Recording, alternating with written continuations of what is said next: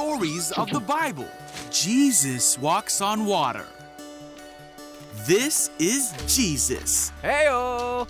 who is the Son of God and the Savior of the world.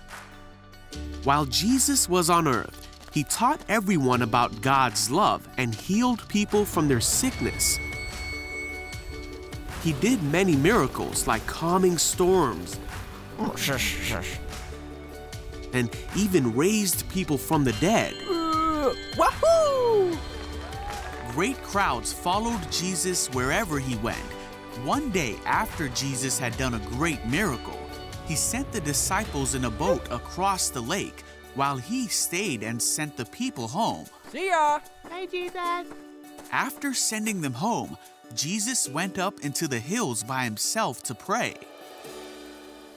Meanwhile, the disciples were in trouble far away from land, for a strong wind had risen, and they were fighting heavy waves. About three o'clock in the morning, Jesus came toward them, walking on water. When the disciples saw him walking on the water, they were terrified. Ah! In their fear, they cried out, It's a ghost! Hold on there. But Jesus spoke to them at once. Don't be afraid, he said. Take courage. I am here. Hmm. Then Peter called to him, Lord, if it's really you, tell me to come to you walking on the water. So Jesus said, Yes, come. So Peter went over the side of the boat Whoa! You're awesome! and walked on the water toward Jesus.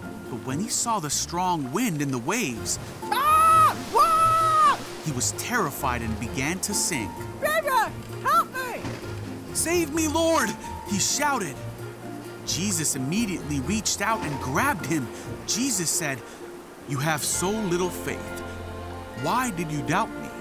When they climbed back into the boat, the wind stopped. Then the disciples worshiped him and said, You really are the Son of God.